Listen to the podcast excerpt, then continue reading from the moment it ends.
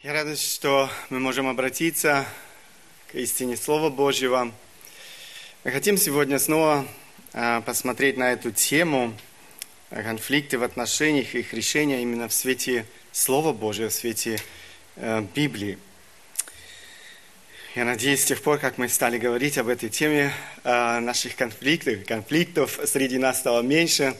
Надеюсь, самые последние решатся сегодня – Рад, что э, Бог не оставил нас и вот э, в отношении этой э, темы без, э, скажем, инструментов для решения этих трудностей э, в нашей жизни. Они есть, э, этого не нужно скрывать, но э, Бог желает, чтобы мы мудро решали наши конфликты в этих, э, э тогда, когда они возникают в наших отношениях.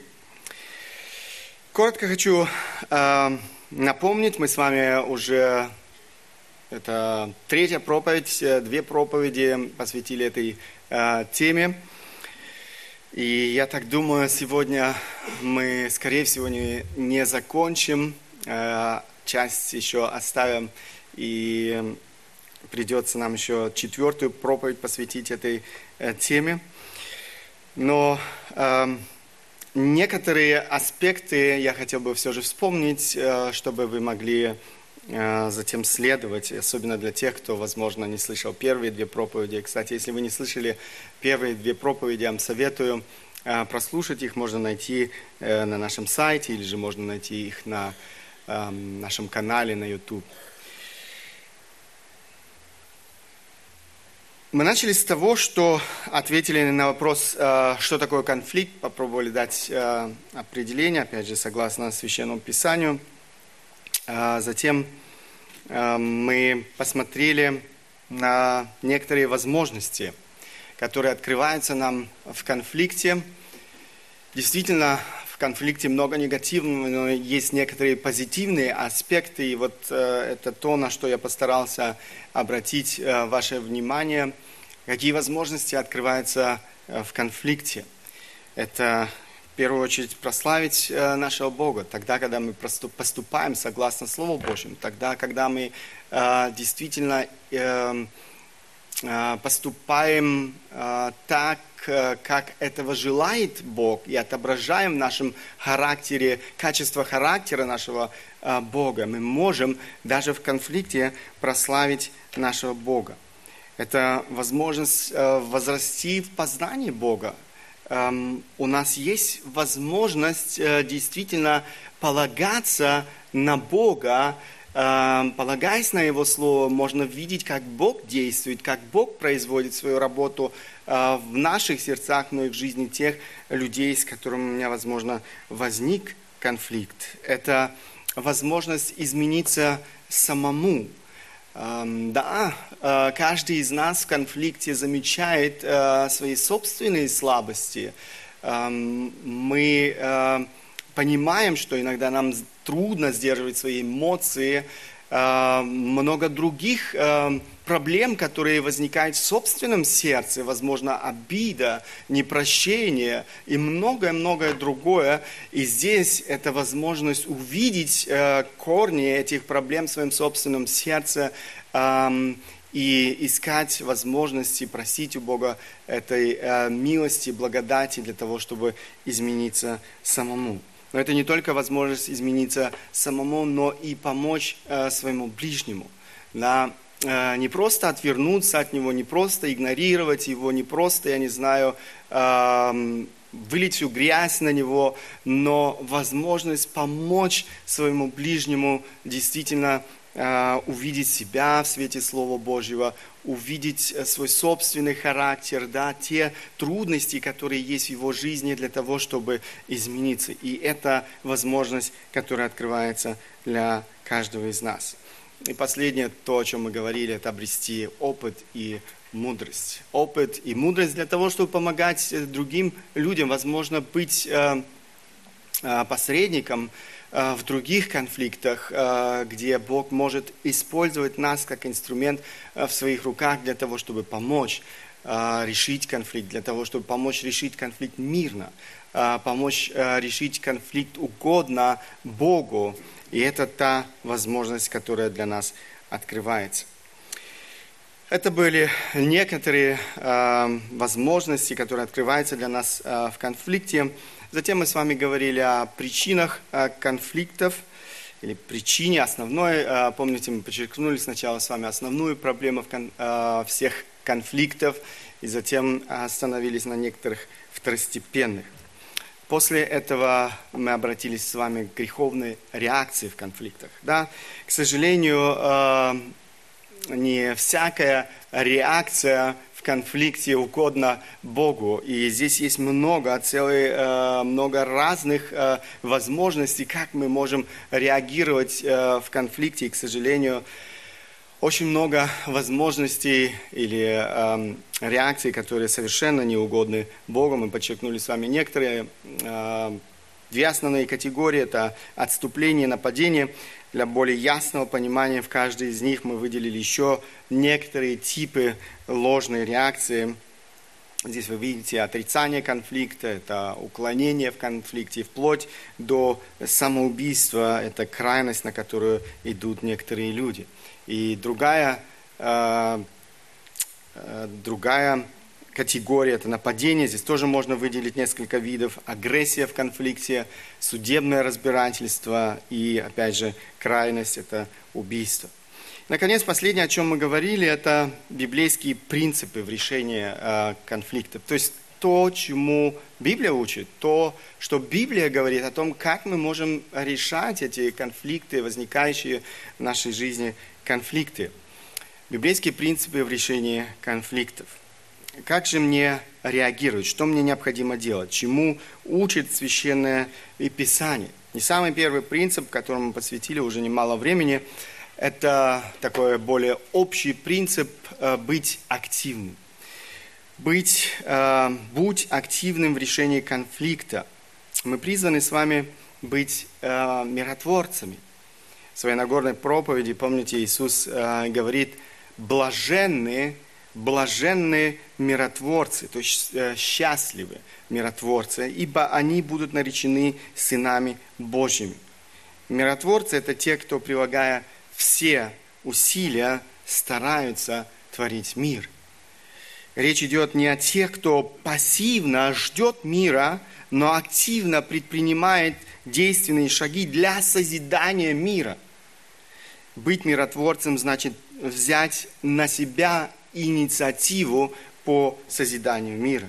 Миротворец – это тот, кто приносит мир в отношения вражды, который еще больше раздувает э, вражду в отношениях, но который приносит мир в отношения вражды. Это требует действительно любви в первую очередь. Это требует э, справедливости, это требует мужества, это требует честности по отношению к самому себе, терпения, объективности и многие другие качества.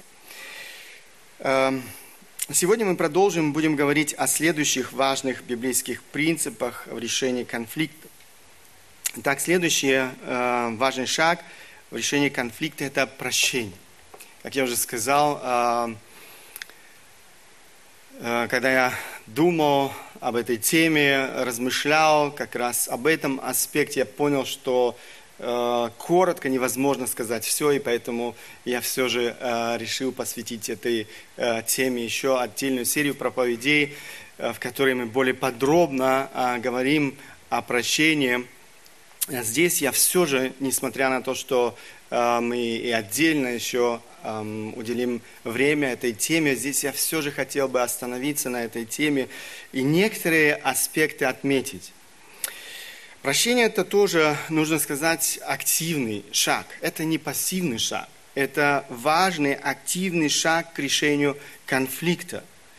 Причем это очень важный шаг. Есть э, много конфликтов, которые заканчиваются заканчиваются именем, э, именно прощением, причем односторонним прощением. Они не требуют следующих активных шагов, о которых мы еще будем говорить. Они не требуют двустороннего э, урегулирования. Они не требуют дисциплинарного процесса, о котором э, Иисус говорит в 18 главе Евангелия от Матфея и так далее.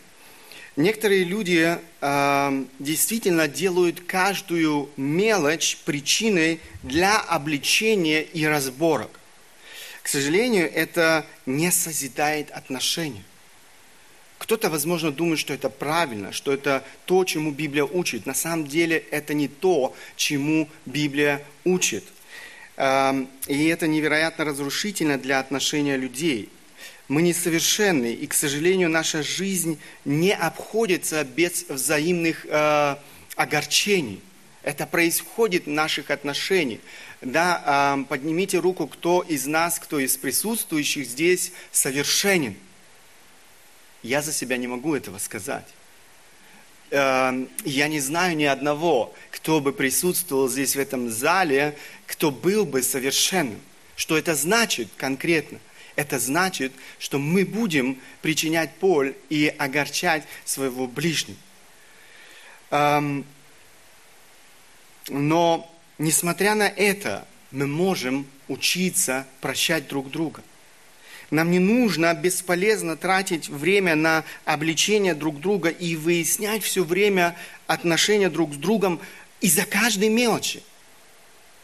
Все, что нам нужно сделать, это простить. И это то, чему учит Библия. А, мне понравилось, э, Джон МакАртур эм, очень хорошо об этом говорит в одной из своих книг. Он пишет, для мелких и непреднамеренных оскорблений это способ прощения односторонний, без конфронтации и возбуждения раздоров. Об этом, я считаю, чаще всего говорит Писание, когда призывает нас прощать друг друга – Сильный акцент в Писании на прощение не предназначен усилить в нас конфронтацию, но совсем наоборот. Когда Писание призывает нас к духу прощения, акцент всегда ставится на долготерпение, доброжелательности, человеколюбии, доброте и милости, а не на конфронтации – Отрицать, что прощение может быть односторонним, на мой взгляд, очень серьезная ошибка, при котором придается слишком большое значение обличению. А это способ привести к большему конфликту. Другими словами, это еще больше э, приносит вражду в отношении людей – Люди, которые настаивают на обличении каждого проступка, часто просто возбуждают раздоры э, в полную противоположность тому, к чему должно вести учение Иисуса о прощении. Настоящая любовь должна покрывать подавляющее большинство грехов, а не вытаскивать их постоянно для открытого разбирательства. Действительно, есть множество – множество грехов в жизни каждого из нас, которые нам необходимо покрывать любовью. Это то, о чем говорит Священное Писание. Действительно, Библия очень и очень много э, уделяет время этому аспекту или внимание этому аспекту.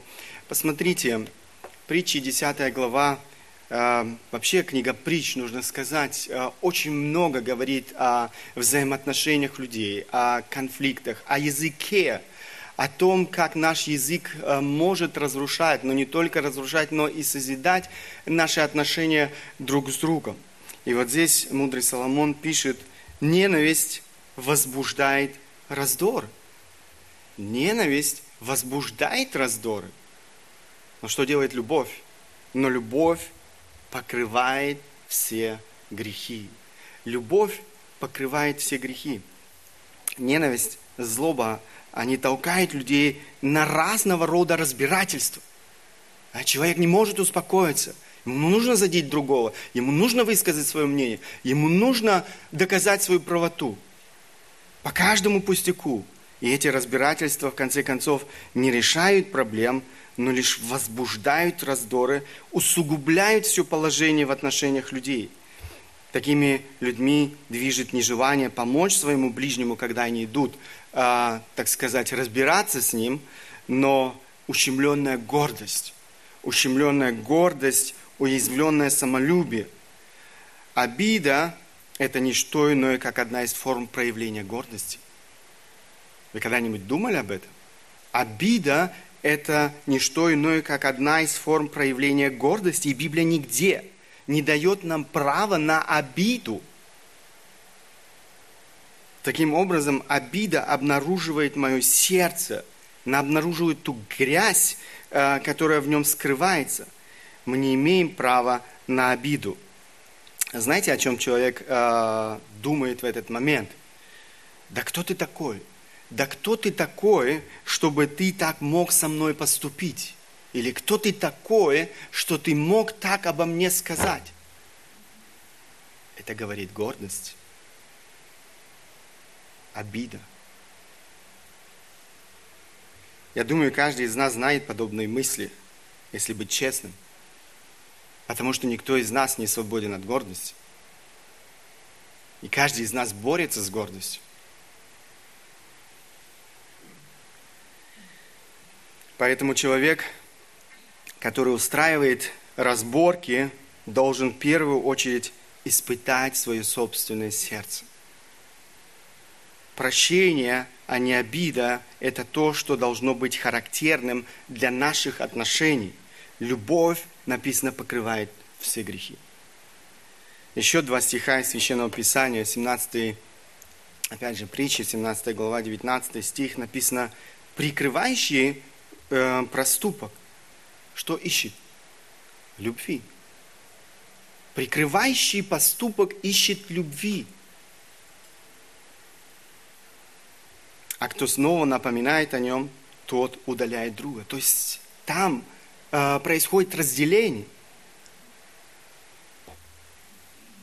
1 Петра из Нового Завета Петр возвращается к, этой, э, к этим стихам из э, книги «Притч». «Более же всего имейте усердную любовь друг к другу».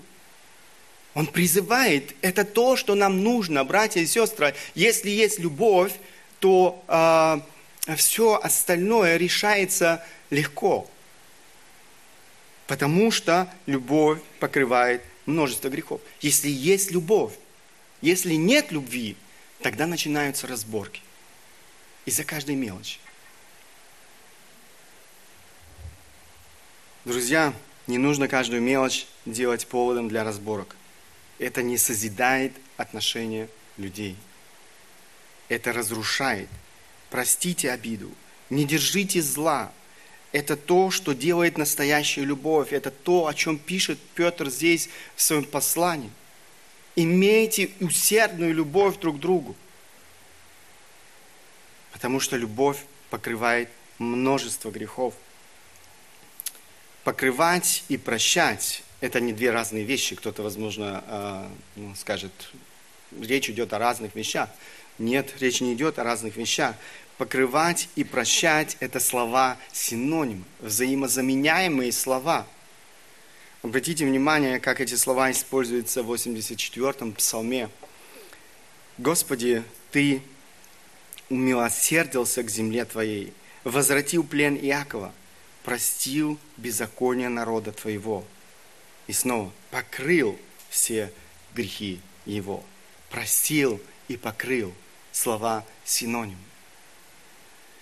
Именно любовь к ближнему способна прощать, покрывать Апостол Павел в 13 главе 1 послания к Коринфянам пишет, любовь не мыслит зла.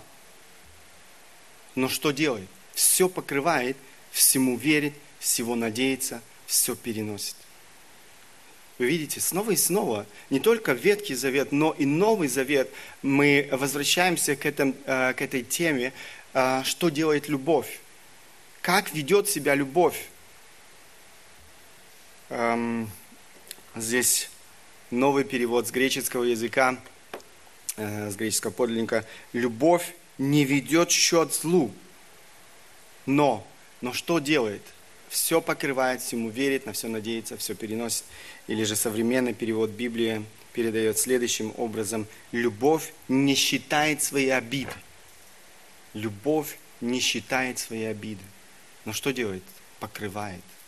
Все покрывает. Кроме того, а, Библия говорит о том, что такое отношение к людям, к их мелким обидам, не что иное, как проявление благоразумия. И снова книга притч об этом говорит очень много. У глупого это то, что э, характерно для глупого человека. У глупого тот же, э, тотчас же э, выкажет, выкажется гнев его, а благоразумный скрывает оскорбление. Вот здесь не совсем удачный перевод, э, синодальный, кажется, благоразумный скрывает. Речь не идет о том, что он скрывает. Э, я посмотрел другой перевод, он немножко удачнее глупец обнаружит свой гнев немедленно, то есть э, он не может сдержать свои эмоции, ему нужно все время э, все высказать своему ближнему, нужно выдать всю эту грязь. Э, написано, но разумный оставит оскорбление без внимания. Он покрывает, он покрывает это любовью. Он не цепляется за каждое оскорбление. Ах, как ты мог так со мной поступить? Как мог ты в мой адрес такое сказать? Как мог ты мимо меня пройти и не заметить? Или многое другое. Да, то есть можно перечислять сейчас. Да, разумно оставит оскорбление без внимания. Он не придает этому большого значения. Он прощает, он а, может а, жить, а, потому что он любит своего ближнего. Притчи 19 глава, 11 стих. Благоразумие делает человека медленным на гнев снова. А, благоразумный человек, он сдерживает свои эмоции, ему не нужно сразу вылить всю грязь, а, выдать э, все это. И слава для него, обратите внимание, слава для него быть снисходительным к проступкам. Когда мы покрываем любовью причиненную нам боль или боль, э, обиду или боль, мы подражаем своему Богу. И когда они думали, размышляли, как Бог поступает по отношению к нам. Посмотрите, Псалом 102, 8, 10, с 8 по 10 стихи. «Щедр и милостив Господь, долготерпелив и многомилостив. Не до конца гневается и не вовек негодует, не по беззакониям нашим сотворил нам, и не по грехам нашим воздал нам». Хотели бы вы, чтобы Бог за каждую мелочь наказывал вас? Хотели бы, чтобы Бог с вами так поступал? Библия говорит, не по беззакониям нашим сотворил нам, и не по грехам нашим воздал. Если бы Бог за каждую мелочь поступал с нами или наказывал нас, я думаю, ни одного из нас не было бы сегодня в этом зале – Бог не поступает с нами так. Бог щедр, Бог милостив, Он долготерпелив, Он проявляет так много терпения с каждым из нас. Я знаю это из своей собственной жизни. Я знаю свое несовершенство. И я знаю, сколько милости Бог проявляет ко мне каждый день. Долготерпение –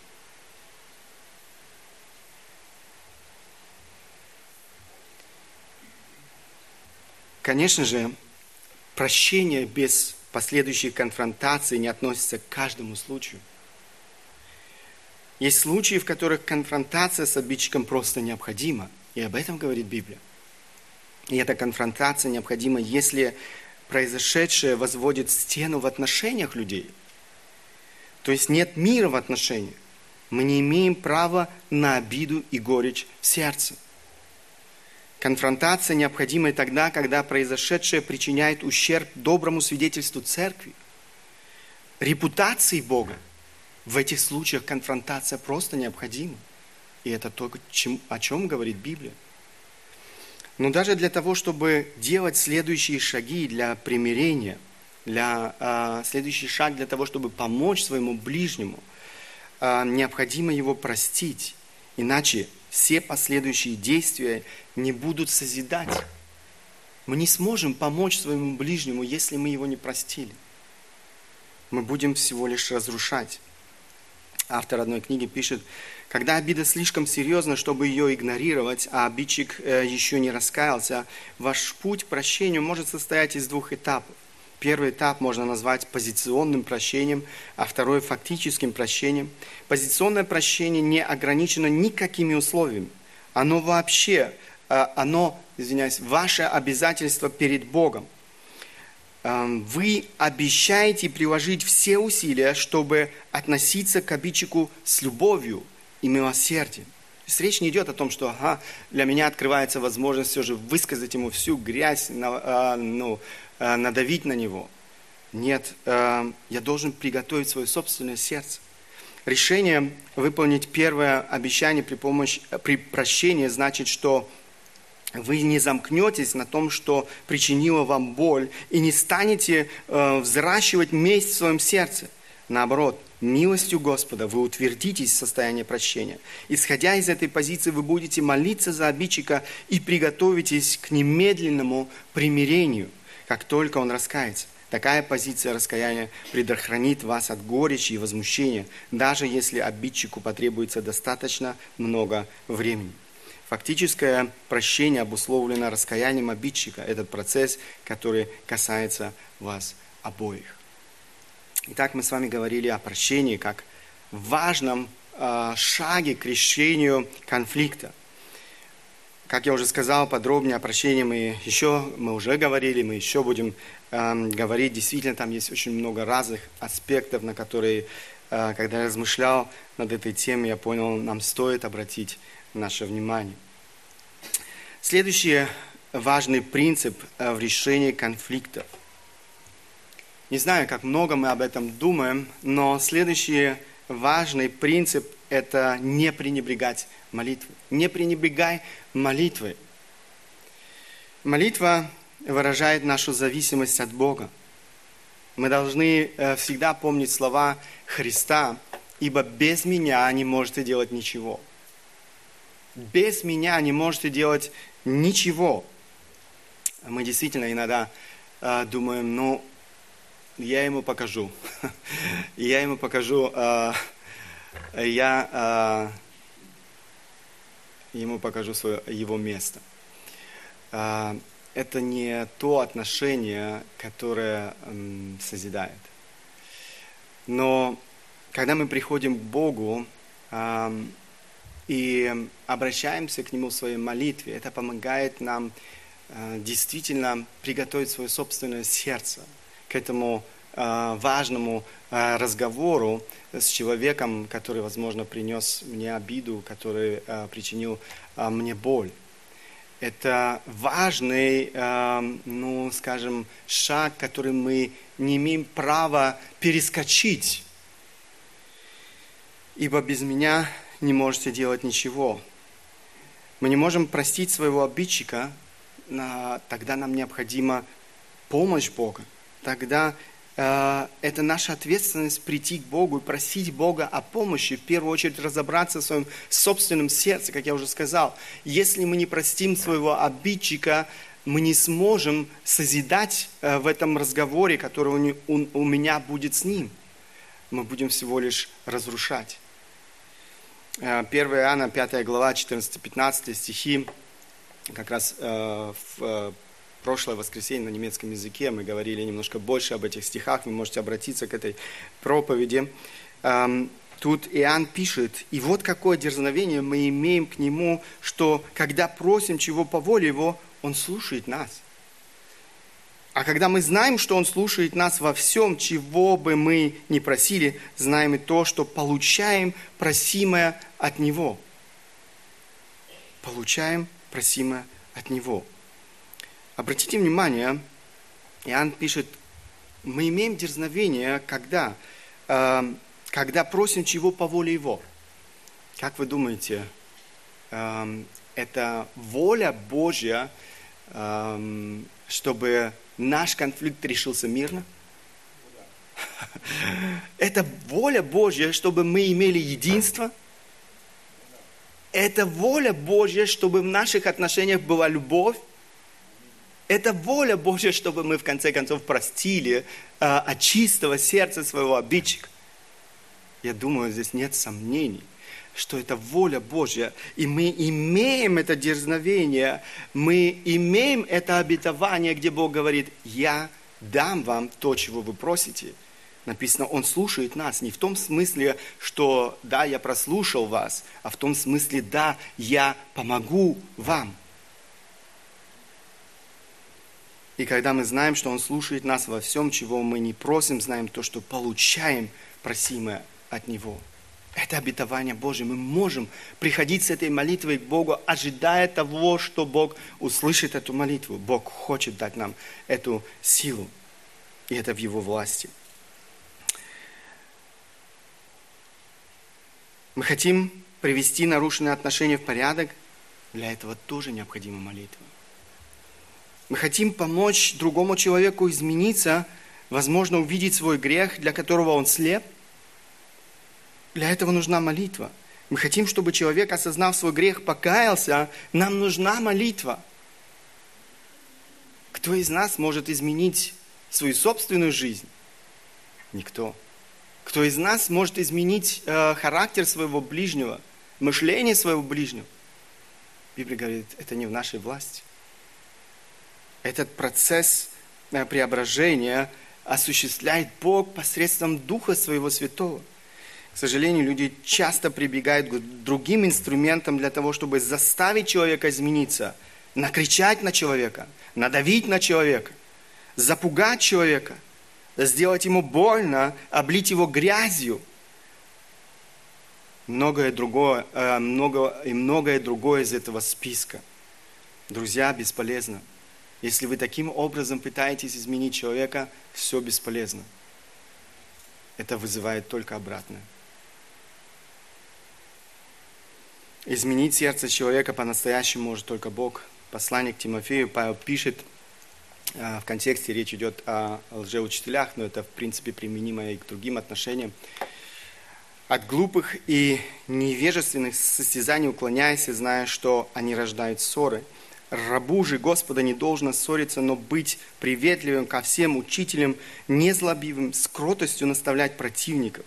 Не даст ли им Бог покаяние познанию истины, чтобы они освободились от сети дьявола, который уловил их в свою волю? Обратите внимание, кто, кто дает покаяние?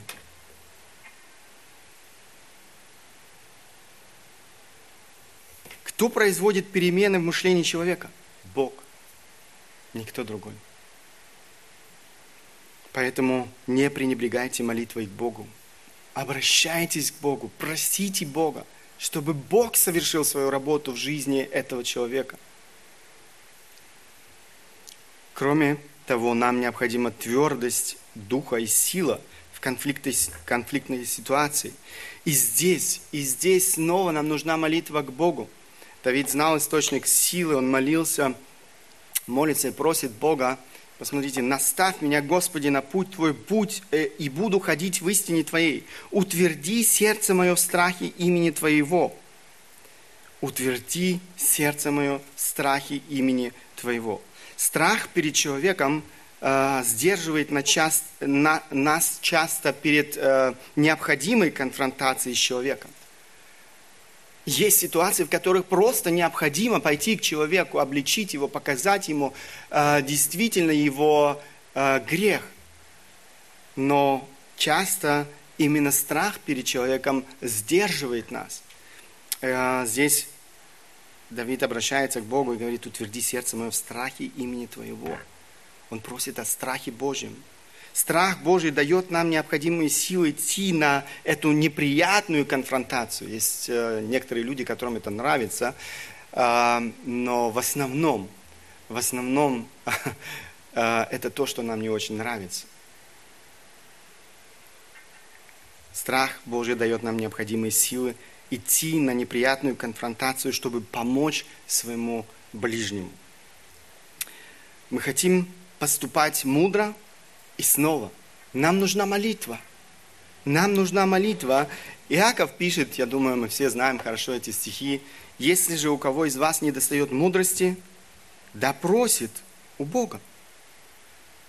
Источник мудрости открыт для каждого из нас – дающего всем просто и без упреков, и дастся ему. Есть одно условие.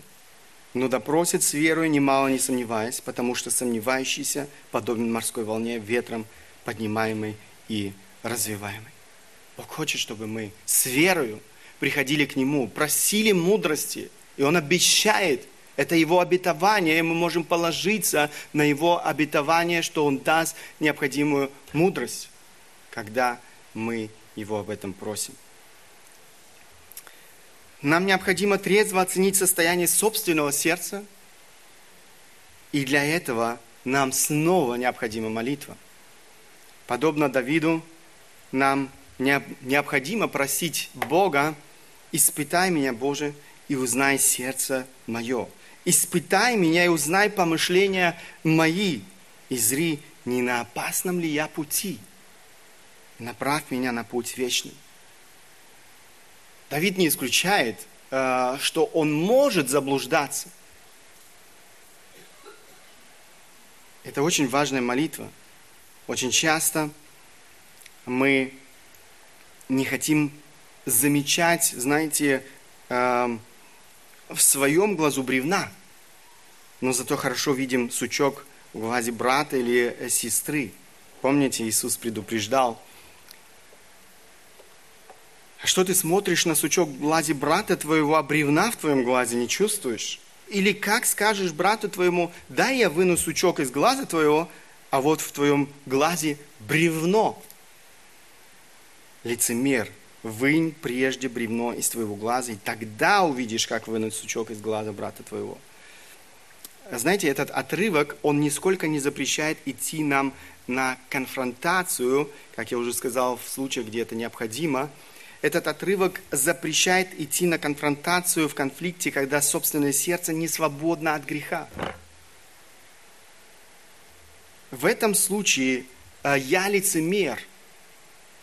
Это то, это то о чем говорит э, Христос.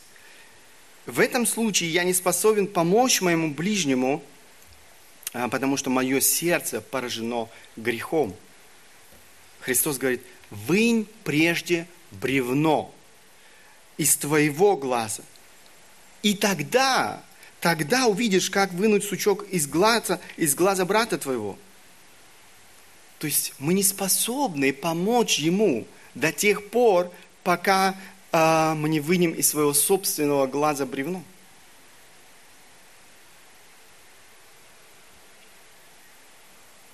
И мы можем заблуждаться. Мы можем заблуждаться в отношении своих собственных мотивов, мы можем заблуждаться в отношении своих собственных целей.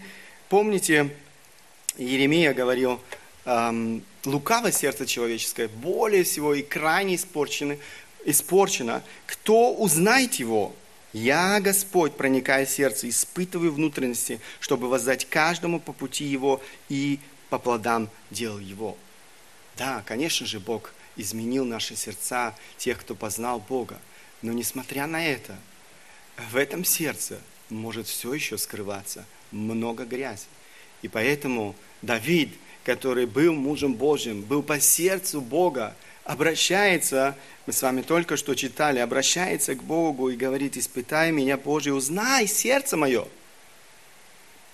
Сердце мое, несмотря на то, что он был верующим человеком, он все же просит Бога и говорит, узнай сердце мое. Он а, понимает, что в этом сердце еще может, а, может быть сокрыто много грязи он просит того, кто, как мы здесь э, у пророка Иеремии читали, проникает сердце. Я, Господь, проникаю сердце и испытываю внутренность. Он не доверяет себе, он обращается к тому, кто может проникнуть в сердце. Не пытайтесь оправдать себя, не доверяйте себе самому. Мы можем заблуждаться – если вам что-то подсказывают люди, которые вас окружают, не отметайте это сразу. Эм, не рассматривайте это как нападение на вашу личность. Позвольте Богу испытать ваше сердце, открыть вам ваши мотивы. И э, мы должны понять, что когда мы просим обращаемся к Богу с подобной молитвой, испытаем мое сердце, э, мы должны понимать, что Бог может Э, использовать людей вокруг нас для того, чтобы ответить на эту э, молитву. Это не значит, что вы услышите голос неба и вам э, откроется вдруг все. Нет, Бог использует нас, и поэтому Бог устроил церковь так, что мы нуждаемся в этом близком общении друг с другом. Бог использует эти отношения для того, чтобы показать нам, а, указать на проблемы а, в наших сердцах. Поэтому прислушивайтесь к людям, которые, а, которые Бог посылает для того, чтобы помочь вам Представьте себе, что вы стоите на суде пред самим Богом, от которого ничто не сокрыто. Что движет вами в решении вашего конфликта? Желание мести? Желание оскорбить, унизить, заставить его страдать? За всем этим скрывается гордость. Мы должны помнить, что эти мотивы никогда не будут содействовать решению конфликта – чувство униженного самолюбия, гордость – это почва, на которой конфликты расцветают. Мудрый Соломон говорит, надменный разжигает ссору, а надеющийся на Господа будет благоденствовать. 20 глава, 3 стих. Честь для человека отстать от ссоры, Обратите внимание, честь для человека отстать от ссоры, а всякий глупец задорен. Гордый человек убежден, что в конфликте, в ссоре его честь попрана. Как так? По этой причине такой человек старается оставить за собой последнее слово, добиться своего, унизить своего э, противника. Соломон, однако, говорит, что для человека в конфликте честь оставить ссору – это победа над плотью. Конфликт подпитывается глупостью человеческой надменности, гордости. Там, где мы движимы духом, мы будем искать мира и любви. Мы будем проявлять кротость и смирение. Там, где Бог указывает нам на проблемы в собственном сердце, необходимо покаяние. Необходимо покаяние, необходимо э, в молитве исповедать свою вину пред Богом. И здесь мы снова говорим с вами о молитве – молитве исповедания. Иоанн пишет, если исповедуем грехи наши, то Он, будучи верен и праведен, простит нам грехи наши и очистит нас от всякой неправды. Слово «исповедуем» – это перевод греческого глагола «homologeo», буквально обозначающего «говорить то же самое». Исповедовать наши грехи означает говорить то же самое, что говорит о них Бог – Поэтому исповедание наших грехов означает признание, что Божий взгляд на наши преступления правильный. Так мы говорили с вами о роли молитвы в решении конфликтов. Как я и предполагал, мы с вами все же оставим все, основные, э, все остальные принципы, о которых мы будем говорить в следующей проповеди, в четвертой. Я хотел бы закончить нашу проповедь сегодня э, здесь. Как я уже сказал, это важная тема, важная тема, которая касается наших э, отношений. Я хотел бы задать некоторые вопросы. Как ты поступаешь в конфликтах твоей жизни? Я хочу, чтобы каждый из нас проанализировал, возможно, конфликты, которые были в нашей жизни до сегодняшнего дня, и, возможно, конфликт, в котором ты как раз находишься. Делаешь ли ты все необходимое, чтобы восстановить нарушенный в конфликте мир?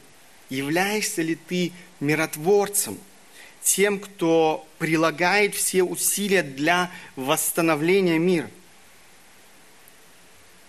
Подумай сейчас о людях, э, с которыми у тебя есть напряжение в отношениях, возможно, больше, чем напряжение, какие активные шаги ты предпринял, что ты сделал для того, чтобы снять это напряжение, чтобы разрешить конфликт.